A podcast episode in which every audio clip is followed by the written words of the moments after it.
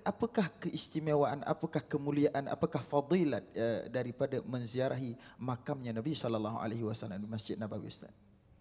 Okey, uh, salah satu daripada program apabila kita menunaikan fardu haji ataupun umrah adalah kita ziarah Masjid Nabawi dan juga makam Rasulullah SAW.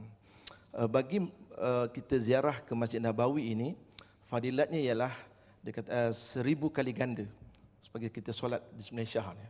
Jadi sudah pastilah kita mengambil peluang apabila kita dipilih menjadi tetamu Allah untuk kita solat di Masjid Nabawi kerana ganjaran yang cukup besar.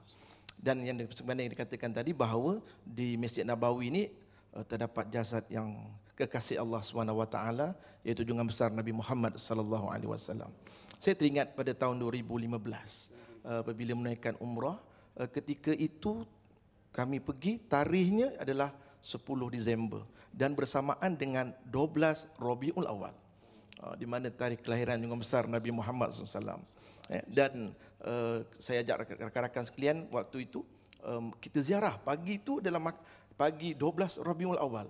Jadi kita ziarah Rasulullah SAW.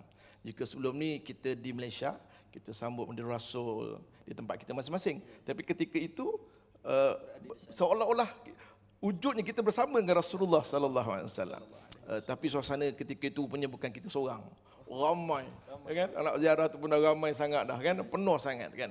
Uh, jadi uh, kita ziarah Rasulullah SAW ini sangat tinggilah fadilatnya kan uh, atas kita memberi salam pun assalamualaikum ya Rasulullah jadi kepada tuan-tuan dan puan sekalian uh, kita ambil peluang untuk ketika kita sehat walafiat ada kemampuan dan sebagainya untuk kita ziarah Masjid Nabawi dan seterusnya kita akan ziarah makam Rasulullah SAW